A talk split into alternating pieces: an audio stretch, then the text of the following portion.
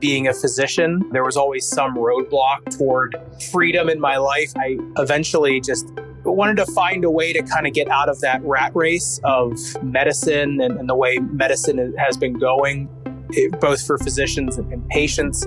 And my idea was to kind of go back to more of my roots in like tennis, sports medicine, you know, doing stuff in front of a camera.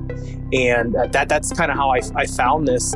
I was just really just looking to change my situation. You know, I just was not happy with the way things were going in my kind of professional career. And so that's kind of how I came up with this YouTube channel. Every business, whether or not they realize it, is an idea business. And great ideas can come from anywhere. The people at Grey have a long history of finding and creating famously effective ideas. And so with Grey Matter, we explore the ideas shaping our world. We ask creators, artists, founders, and leaders from different industries about how they came up with their best ideas. And that's Grey Matter. On this episode of Grey Matter, we'll discuss an idea that plays right where the rubber meets the road. Hi, I'm Jason Connor, Global Chief Client Officer at Grey.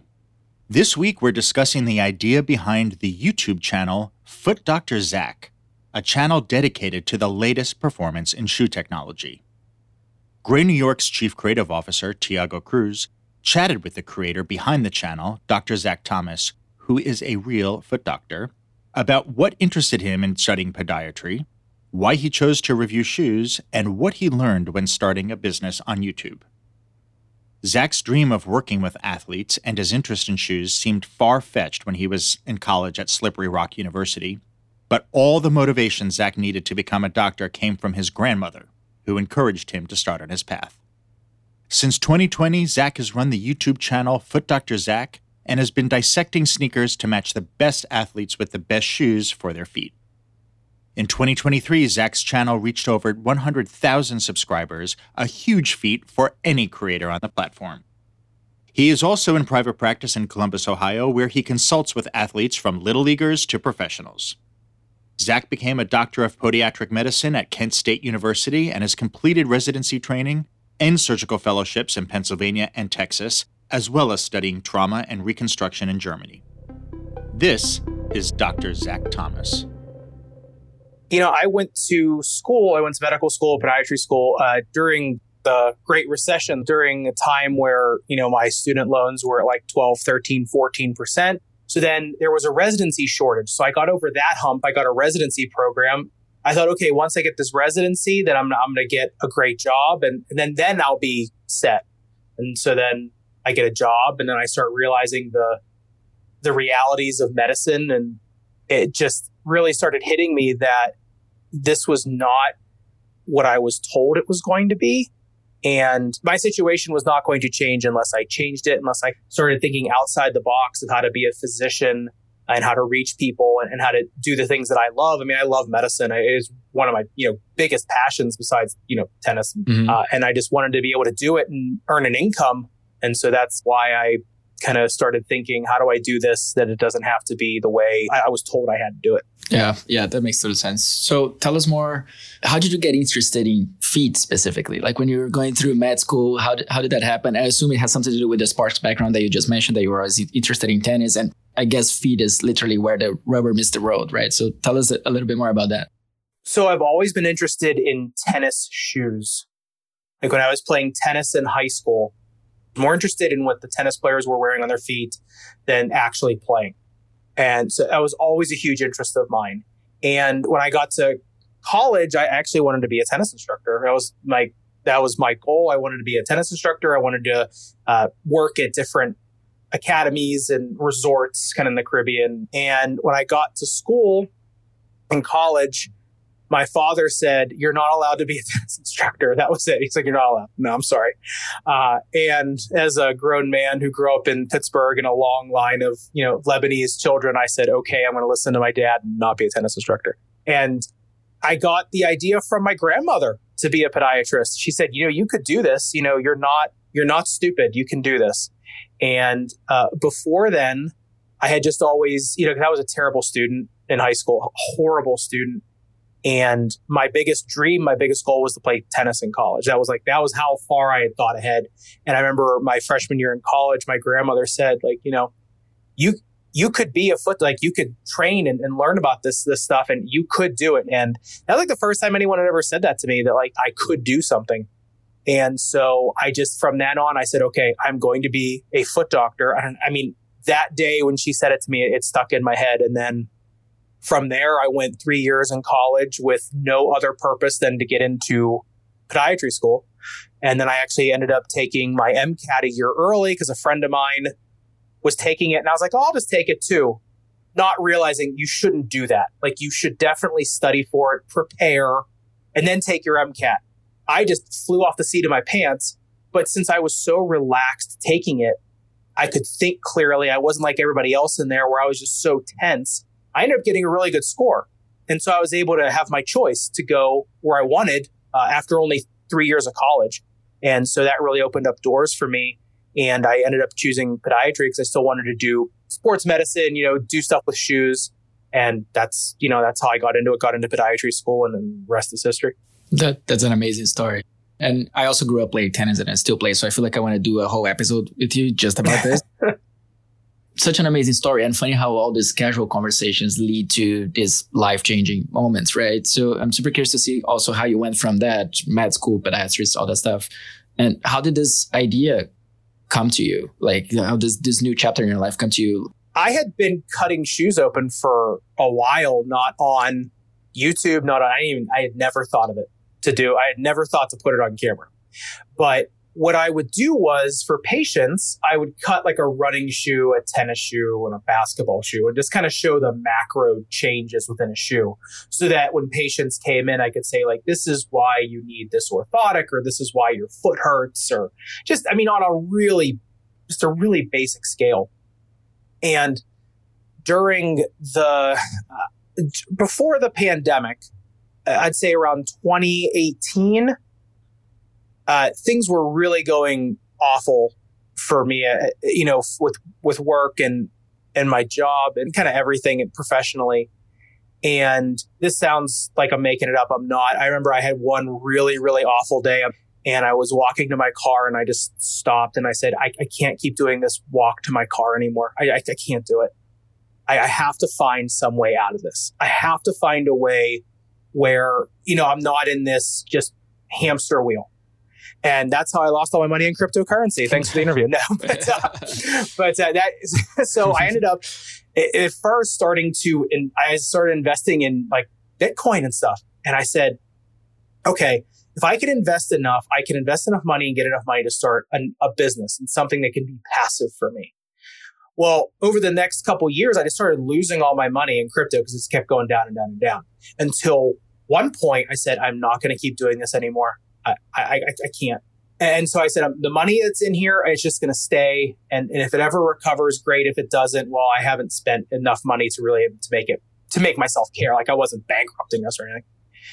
But during that whole time, when I would want to find out about a different investment in the traditional stock market or in the crypto market, I would go on YouTube to search. And I saw these people with these awesome shows and they weren't working. They were on YouTube and they had sponsors and they had affiliate codes, you know, and that's how they made their money. And I remember thinking, who cares about the investment? This is what I want to do this. Like, I want to have this ecosystem of my own and control this whole ecosystem. And I want to be the kind of the thought leader and I said, well, what would I ever do it on? Like what, what would be, I don't even know what, what I would talk about. The only thing I know enough about is, is tennis. I said, nobody would want to hear about podiatry on YouTube. Nobody. No one want to hear about anything in that way. So I just put it out of my head. Along comes the pandemic.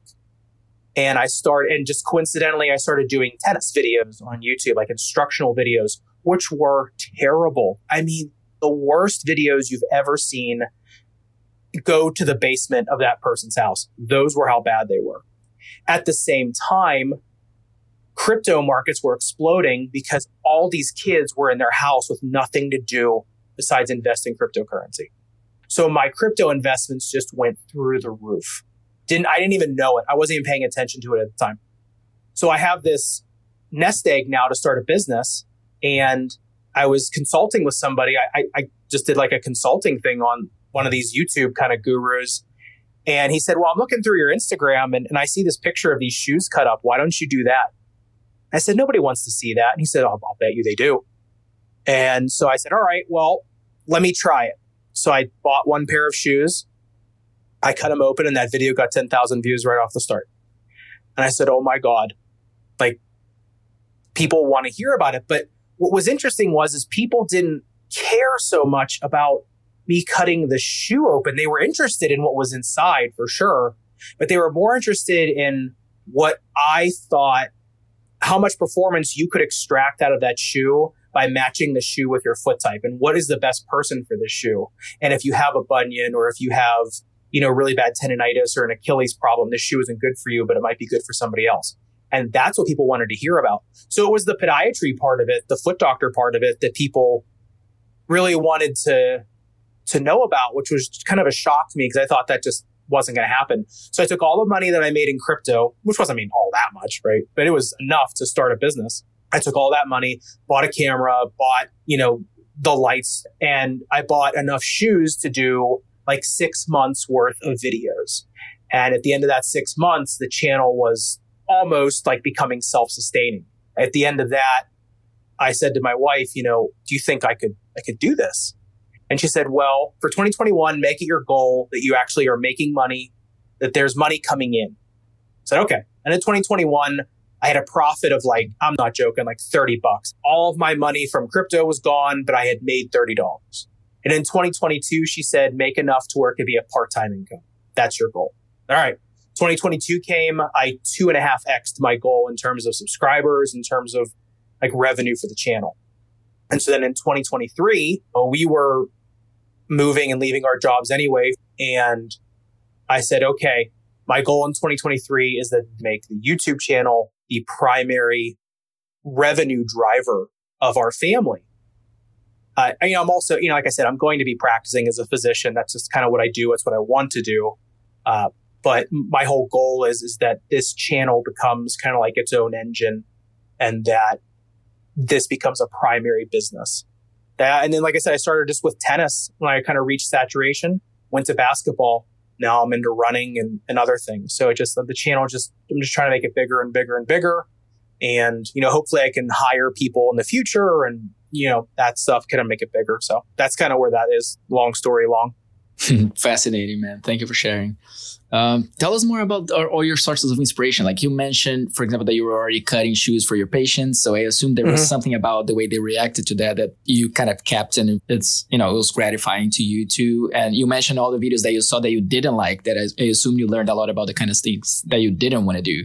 But were there any other sources of inspiration out there that kind of helped you come not just come up with the idea, but also with the format and how you wanted that idea to take shape? So I had never watched a shoe review on YouTube prior to me uploading my first video. I had never seen somebody review a shoe. And I'm glad I didn't because it was, it, when you watch my reviews, I'm not saying they're better or worse than other people because there's some really good people out there, but they are definitely different. It's not, it is not a hype beast type channel. I don't care about colorways. I don't, you know, I, I could care less about, you know, this signature that's on the shoe or what this represents or whatever. Mine is all about performance, performance, performance, performance. And I've always thought of myself as a tech channel, not a sneaker channel, not a sports channel. And so, like, I always watch channels like MKBHD in the tech space, JerryRigEverything in the tech space, like Sarah Dietschy. Like, those people are um, Gerald Undone, Tom Buck those are all people in, in the tech space that had really unique takes on tech and they tested tech in unique and interesting ways. And I got a lot of my ideas for shoes just by saying, okay, how would I, how would I test this in if I had to go write a, a paper on this? Cause I was super into clinical research when I was, I think I published 13 papers when I was a resident in, in, in journals. And so I was super into research and I still like it a lot. So I was really into that aspect. I said, okay, if I were going to design a test around these shoes, like someone like Marques Brownlee does it, or you know some of these other people, how would I do that? And and how could I get it in like the Journal of Foot and Ankle Surgery or the Journal of Sports Medicine? And that's where I started. And so I said, okay, well these guys are testing like push off force with a spring. All right, well I can't do that in a shoe. Or like these guys are using an accelerometer. Well, I can't do that, but I could do like I could run in the shoe and I could show my time because I'm, you know, I'm the variable. So if it stays on my foot, things aren't going to change. And then I actually consulted with a physics professor friend of mine, who's my uh, one of my best friends, Andrew Neff, his wife Kristen Neff. Her and I went for about an hour to an hour and a half, just painstakingly trying to figure out how to test shoes in the most you know, accurate way possible. And she had like her high school physics textbook out. I had a bunch of like journal articles, you know, from um, from like stuff that I had seen that I wanted to kind of recreate, but I didn't have a lab, so I couldn't. And we kind of just forced it into this channel. And that's a lot of the tests you see on here, like the breathability test I do with a heat gun or the Dremel where, where I, where I grind up the shoes uh, rubber or the jump height test or the ball bearing test. These are all tests that kind of were born of academia and me just trying to kind of fit a you know a square peg into a round hole. And people like it because even if it isn't done in a vacuum in a lab people still want to see well this shoe last week got this. What, what's this shoe going to do? And, and what does that mean for it and and that's and, and i've been accused of copying some of these ideas by different people in different niches. Whereas you know like one bit of inspiration will have been taken and i guess you know we thought of the same thing. And so i mean there's there's not too many original ideas out there and but i'll get people say oh you stole this idea from i'm thinking i've never heard of this person before in my life but there's only so many ways to test a shoe. So you kind of have to put your own spin on it and i think that's what i've been able to do pretty well is is make it pretty original that where no one else is kind of doing what I'm doing with the shoe and, and extracting the data I'm getting out of it. And I think that's why I've been able to be a little bit more successful in this uh, versus maybe some others. So super cool. You already mentioned some of the initial supporters that you had in your life from your family, your wife, and all that. But we're also curious to hear about the initial criticism that you got. Like, were there any anybody trying to dissuade you from this idea in the beginning? And if so, what did they say? I wouldn't say there was anybody that was trying to dissuade me. Well, I'll put it this way. There are a lot of people that try to dissuade me now. Uh, I get called a hack every day. I mean, because I use the shoes. I, I go and try to test them on my own feet. And I'm a good tennis player, right? I taught in college. You know, I, I played. I was, you know, I played in college. I taught professionally. So I'm, you know, you know, I look decent on a tennis court. On a basketball court, I look like you know, a drunk seven year old. And so I know what I'm doing. I'm testing the shoe. I can still get the data I need. I can still get the characteristics shoe I need. I'm a terrible basketball player. So people are always telling me, you know, you can't do these reviews because you don't play basketball. You know, you're short, you're fat, ugly, whatever. But on those same videos, you know, they got 2.2 million views on them. So someone has to be enjoying them. Uh, and I'd say earlier in my career, you know, there were no detractors, but definitely when I told people I wanted to start making, you know, videos about shoes on YouTube, you know, you get a lot of like, you know, cross eyes looking at you. I remember my dad and I were playing tennis, and one of the first times I'd ever recorded myself, he goes, Okay, so what are you going to do? And I said, Okay, so I'm going to test out shoes from the perspective of a foot doctor for people that play court sports he says, how many of those people are out there that could really be interested in that? And, and it got me thinking like, I, I don't know. And that took me a while to kind of get over. Like, is there that many people out there? And I'd always think like, yeah, maybe not. And I was almost ready to quit the channel in November of 2021. I was ready to quit right, like right before Thanksgiving.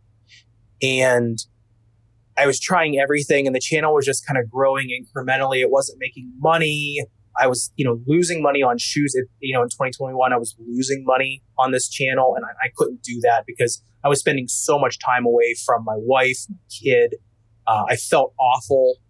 about kind of ditching them because I kept telling my wife, like, if I can get this, this can kind of give us the kind of freedom that we want, kind of live the life we want. And it was basically making her live a nightmare, raising a kid on her own while I'm off either working during the day on my job or trying to pump out two, three videos a week between the hours of nine and one in the morning.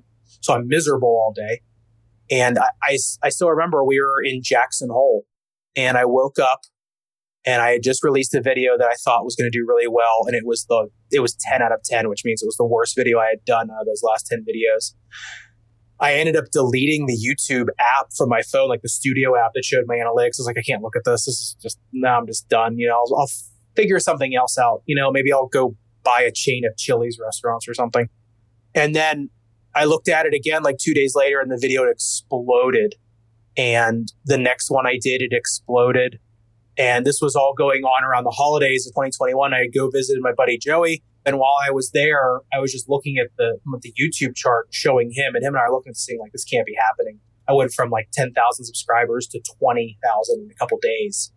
And that's kind of when everybody that I wouldn't say detracted me, but people that just kind of like said, look, like, are you sure? And then all of a sudden I started getting the questions, well, how did you do that? Can I get into it? How do you, how do you make money? And all of a sudden everyone that's kind of dubious of it now wants to know how they can do it. Yeah, I would say it was more from like the professional community that I was in of like doctors. Like those are the ones that kind of rolled their eyes. And now I've, I've kind of looked and I see a lot of them trying to do, the, you know, similar things. And it's a little bit ironic now. Super interesting, man. So tell us more about that moment where you actually realize that oh wait a minute maybe this can actually be something. I mean how, how does that feel? Like how does it feel to uh, be to go from i'm not sure to actually i'm going to double down on this? It, it went from it went from such extremes. It went from i'm probably not going to do this anymore. It was a good learning experience and i'm going to take that to do something else. And it went from that to I need to buy as many shoes as I can now, and I need to double down on this now. And I remember it was like a feeling of euphoria because I mean, I'm sure everyone has it in their life where they see somebody else get something and they think, well, that's for them. I'm never going to get that. Yeah, that's great. Like, that's good. But th- that stuff always happens to other people, but not me. And it was happening to me.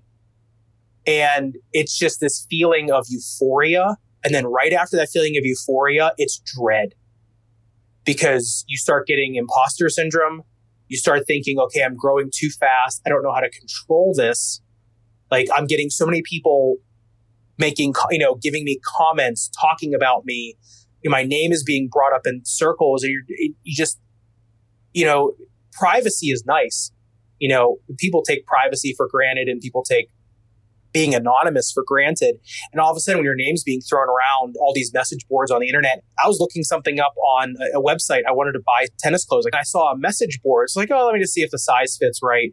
And all of a sudden, I'm looking on this message board, and there's my name all the way down. You know, I just I I found myself, and that's when it really got like I, I have something here. How do I number one make it sustainable and keep myself enjoying it and how do I, you know, hopefully make a living off of this? And that's so I'm still, you know, I'm still trying to figure it out. It's fascinating. Uh, changing gears a little bit. Tell us more about the name. Is there a story behind it? Um, yeah. Did Did you explore other options? Did you always wanted to go with you know the your? Did you always want to embrace your background as a physician? Like, tell us more. No, I didn't want to have anything to do with tree or anything. So the original title of my channel was Tennis Pro Doc, and that was brainstormed out of thin air on a flight back from Lake Tahoe, where my wife and I were lecturing at a conference. It was a play on this other guy who had a business.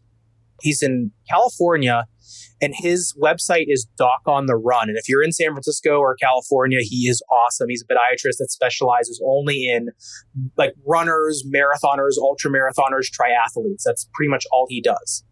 And I was so inspired by him. And that's kind of like was the original idea that I wanted to do. I wanted to start my own consulting business for tennis players like he did for runners. And so my wife said, well, he's like Doc on the Run. Why don't you be like Tennis Pro Doc? And so that was my name at first was Tennis Pro Doc. And if you look in some of my videos, I have a hoodie on that my college tennis coach gave me that says Tennis Pro Doc on the back of it. And I had stickers made and it was like a foot and the big toe was a tennis ball. And I had that for probably like a year. And then um, I met this guy named Daniel Batal. He's a video editing coach. And I was trying to figure out ways to edit my videos better, faster, more efficiently so I could pump more content out. And he goes, you know, tennis pro doc doesn't mean anything. You know that, right? Like no one knows what that means. He goes, you're a foot doctor who cuts open shoes.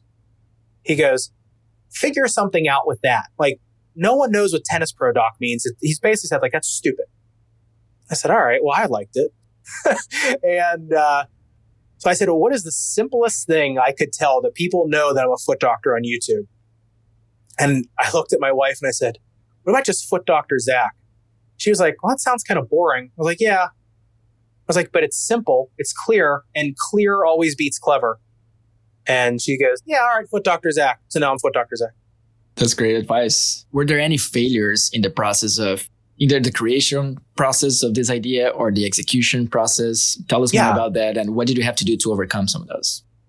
So the first failure was pigeonholing myself in a very small thing. They always say niche down. Like you always should niche down to, to talk to the same audience all the time. I was too micro niche, right? Tennis players and tennis footwear is about the smallest niche you could possibly get into. I mean, it's on the quantum level.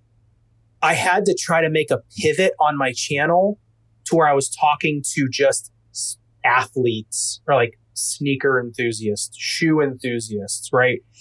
Technology enthusiasts. And so how I did that was I started doing a series where I started building custom shoes. And those videos didn't do all that well in terms of views, but they did enough to pivot my channel to when I started reviewing other types of shoes, that audience was there. And so I could start pivoting to different shoes and I could start showing people that just because I'm not reviewing a shoe that you're directly interested in you'll probably learn something about it so that when you see a shoe that maybe you want to buy that has the same technology or the same shape or just the same concept, you'll know like, yeah, this is for me or yeah, it's not. And I've also gotten people to realize that you can use one shoe for multiple sports. And there's like, you know, and I always throw like these little Easter eggs in my videos, like, here's how you stop your heel from slipping out of a shoe. And then, you know, people have to go and find that in different videos. So then they start maybe a tennis player starts watching basketball videos and realize, hey, it's actually pretty cool. And so that's that was a huge. I said the biggest failure was just niching down too much. The next failure I had was talking so fast in my videos because I was trying to memorize all my lines right away and not just doing bullet points and trying to get so much data out in my mouth that I sounded like a crazy person. And that was the second one where for about a year, I was talking so fast in my videos. I didn't realize it because you know, when you're watching it, you don't really get it. But as I became more comfortable talking and I wasn't trying to memorize three lines of a script and turn the camera on, camera off, camera on, camera off, that was the thing. And that really held me back. If you look at some of my earliest videos, my head's bobbing toward the camera all the time. I'm trying to get these words out so quick. You know, I had so many great opportunities during that time. I had some shoes out that no one else had. I had Serena Williams' own shoe that she used to practice and to play matches in. And I cut it open. I had this golden opportunity that no one else had this shoe available. And I sounded like a nut in the video. And so it just completely bombed. And I wasted all this money and, and time for a year. I forget who was telling me. They said, you know, just maybe just don't, don't try to memorize a script. Just look at the camera and just what would you tell a patient about this shoe? And so in every video now, I think, okay, if someone came to me in my office and said, I want to buy this shoe, tell me about it. That's how I now review a shoe. And that's how I talk to camera. Probably about every three, four months. To me, the I failed. The world's caving in. Um, I, you know, I, I lost a, you know, a potential sponsorship. Someone ghosts me, or you know, a video doesn't do as well as I should. And I think, oh, that's it. It, it. It's going down. So in entrepreneurship, there's really never a comfortable moment. And especially when on YouTube, things are so personal because it's you on that camera and people are judging you directly that, you know, a lot of little things start to seem like big failures. And when there, when you look back, you think like, ah, oh, it's nothing. So now I just, I still talk super fast. Now I'm, I'm much more authentically myself. Amazing. So let's pivot from failures to success. You mentioned the moment where you felt like you had to go out and buy every single shoe and have material for your show. Like what happens when you know, the first time that somebody reached out to you, if a brand or a person and wanted to send you material, like uh, reached out to you and wanted to send you a shoe for you to reveal, how does that feel? And does that also require a shift in your mindset and how you approach things? But yeah, so there are, you know, there's a lot of great things that come with this. You know, some stuff is a little more shady than others when when people are trying to integrate you with their product, I should say. So the first company that ever wanted to send me anything was New Balance. Uh, New Balance tennis, I should say specifically, not basketball running, New Balance tennis, because all those departments are different. And I thought I was the coolest human being on the planet. Because right after that, a, an Italian company called Lotto wanted to send me a shoe. And those companies were great to work with because all they wanted was just here's the shoe. If you review it, great. If you don't, fine. And I just thought, I, at that point, I thought, okay, I'd made it. And then some other companies that, you know, were, I'm not going to, you know, name obviously, but, you know, a lot of companies will start wanting to send you things and really expect a lot in return, basically expect you to be an arm of their advertising wing.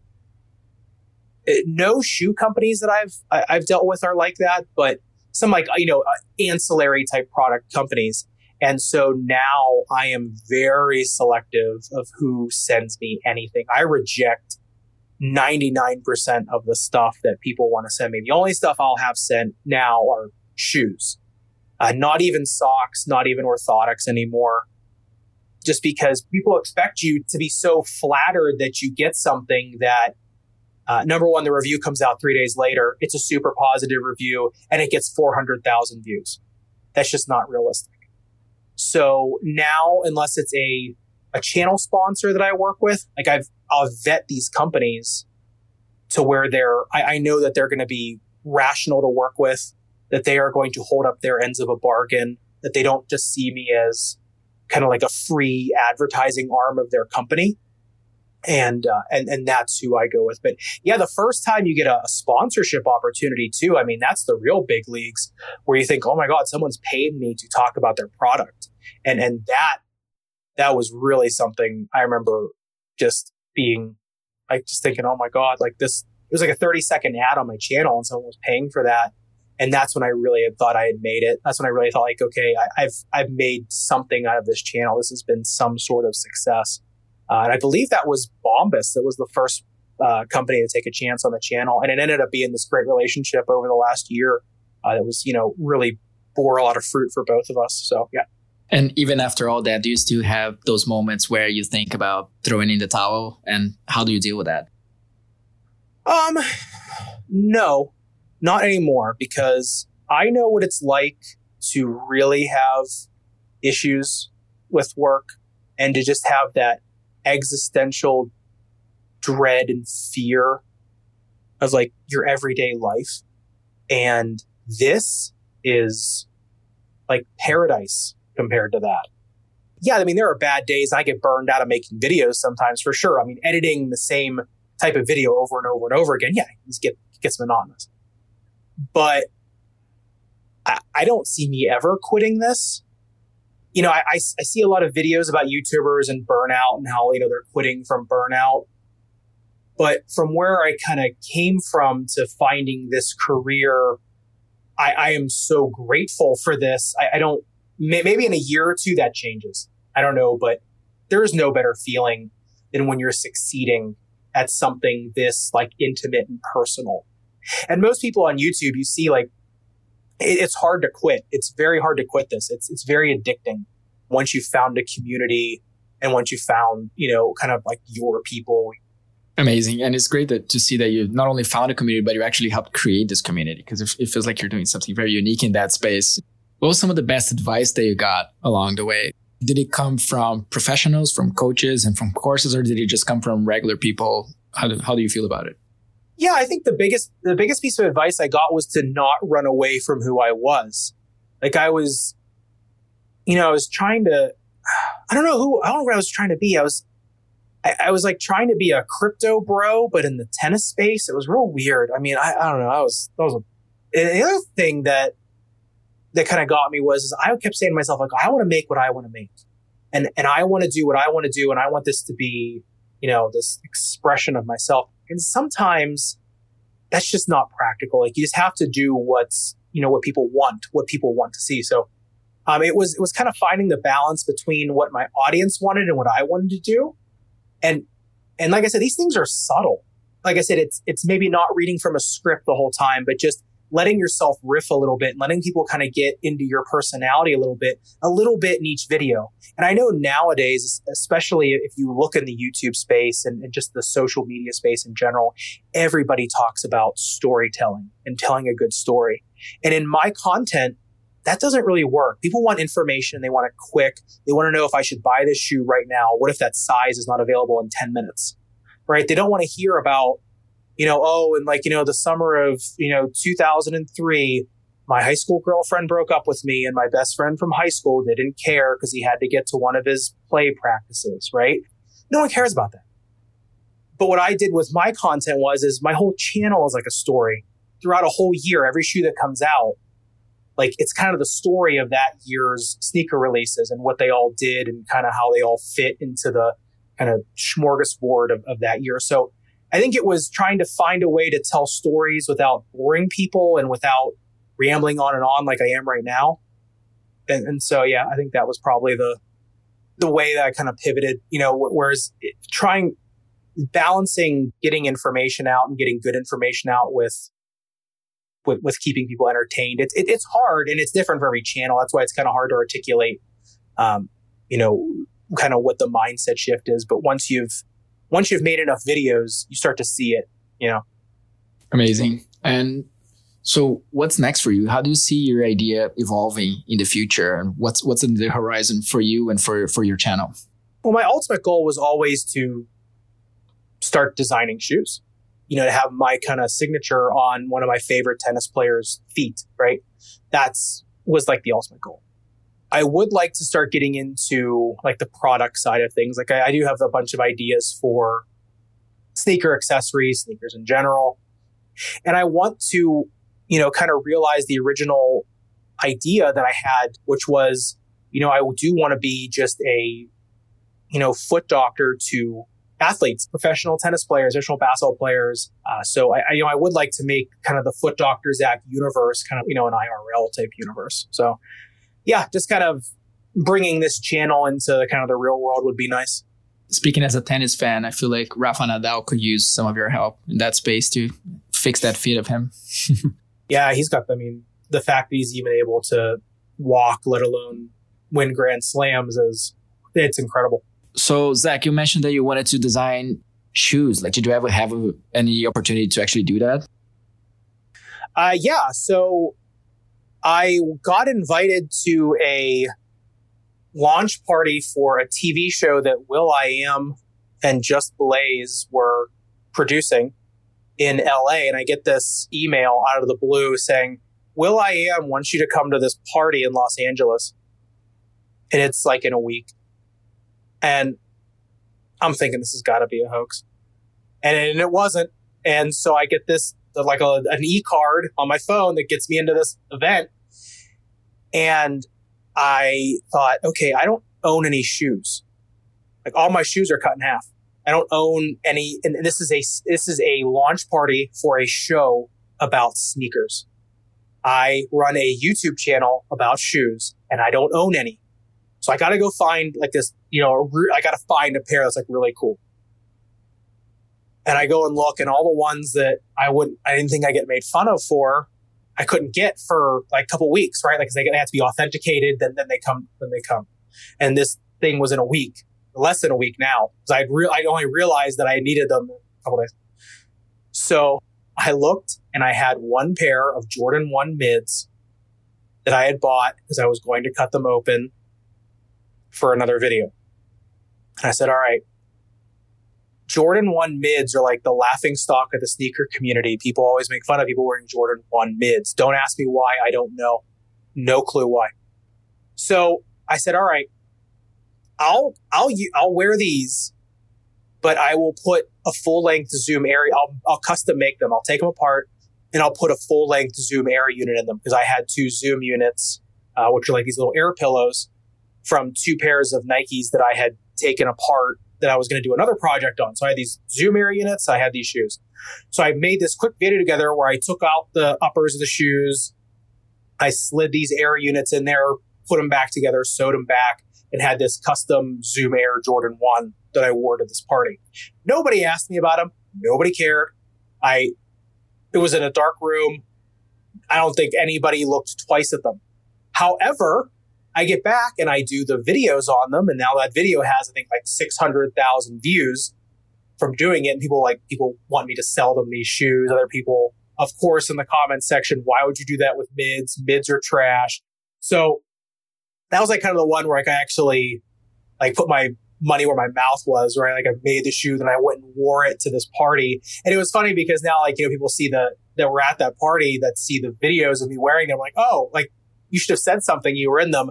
I was just so afraid that they looked bad. I didn't want anyone to like look down until I made the video. Like I could kind of control like what people saw of the shoes uh, in the video. But I ended up showing the whole thing anyway, like all my mess ups and everything anyway. But uh, yeah, that was the one time I actually really like had like I thought to myself, okay, I'm going to do this, and then I actually like you know went and designed a shoe. So I watched a lot of your videos I didn't notice that you always use the same tool to cut your shoes in half, right? You always cut it with a with a box cutter. I guess my question is twofold. Number one, did you ever cut yourself in the process? Yes. Okay. Yes, uh, I've cut myself more times. I've cut myself more times I can count. It's never bad. It's always I'll I'll cut the shoe and then it's when I come back up when I'm trying to get the knife out of the shoe. I always cut myself with the dull end of the blade on the top. So it's always this weird paper cut and you can see it on my index finger. It's the same spot. I swear I'm to, I'm not going to be able to move this finger at some point because it's always when I'm trying to get the knife out of my cutting board or out of my shoe and I lift it up and that's when I cut myself. I've never cut myself going down. It's always up. That's awesome. And I guess the second part of my question is, did you ever consider using other potentially safer tools? Yeah. So, like most things on my channel, I get most a lot of my ideas for things to do on the channel from like crowdsourcing. I asked my community, like, what would you like to see me do? And a lot of them say, like, you should use a bandsaw. But people like to see me struggle cutting the shoe open. Like that's part of it. People like to watch me try to cut with a with a what eight dollar box cutter from Lowe's, cutting through thick carbon fiber. Like it's entertaining to watch somebody struggle with that.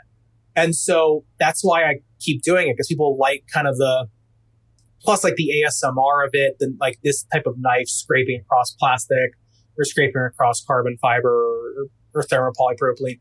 So, um, no, I probably won't change just because now it's become such a part of my channel, like that I get frustrated at the end of cutting it and I throw my knife on the table. Even if I'm not, even it took me 10 seconds, I still do it. Cause that's like kind of the shtick now that, you know, like I'm so annoyed trying to get the shoe open and throw my knife down. But yeah, I, I've gotten a lot of people, cause I think in like the luxury shoe space, that's how they cut, like when they're like building like custom leather shoes and things. I think they use like a, like a, a big machine with a big bandsaw but I think that kind of takes a lot of the drama out of it. Like, how hard was it for me to cut through it? You know, how how close did I get to cutting my thumb off?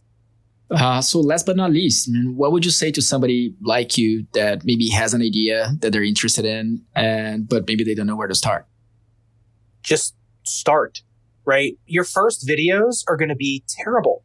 I would say if you're going to first start out, go back, zoom all the way down on the first videos on my channel, and go watch those. And if you can't beat that, there's something wrong with you. Like it's, you just have to get over starting is, is the hardest part, right? Because people will always find a way not to start. My lighting isn't good enough. I don't have a mirrorless camera. I don't have a a D, you know, I don't have the right microphone. You know, my editing software sucks. There's a million and one ways. Other people do it better than me. There's a million and one reasons to procrastinate into not wanting to do something. And I want to, who was it? I think it was Roberto Blake. Who's a great follow for anybody in the creator economy who said people daydream about the result of something. They don't daydream about the process of it. You need to get excited about the process of making things and the process of solopreneurship, not daydream about the day that, yeah, you have a really nice house and your wife is real happy with you and your kids well behaved and, you know, you're driving around within a Maserati. It, you have to daydream about the, the process, the struggle, figuring things out, engineering it, you know, bootstrapping yourself. And because that's what event, like that's what got me excited was the process. And I think that's why I've been able to kind of get over that hump and kind of, you know, get the silver play button back there. It's just that I have more patience than other people. Like I'll just keep doing it and doing it and failing and failing and trying a concept that doesn't work. Okay, try another one.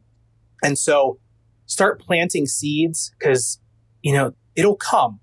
It's just you need a lot of patience. People think that like you're an overnight success. Most overnight successes are five, ten years of struggle, and then it's the overnight success.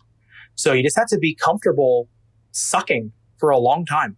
And eventually you don't. And it's, it's almost like when, when I asked my dad, I said, what's it like when you, when I was a kid, it's like, what's it like when you become an adult? He says, one day you just kind of realize like, I'm an adult now. And, and that's like, was me. Like all of a sudden one day I'm like, I'm a YouTuber now. Like I, I make YouTube videos and they don't, they aren't bad. Like how, like how did this happen? They're not bad anymore. And I mean, they're still kind of bad, but they're not, you know, not that they used to be.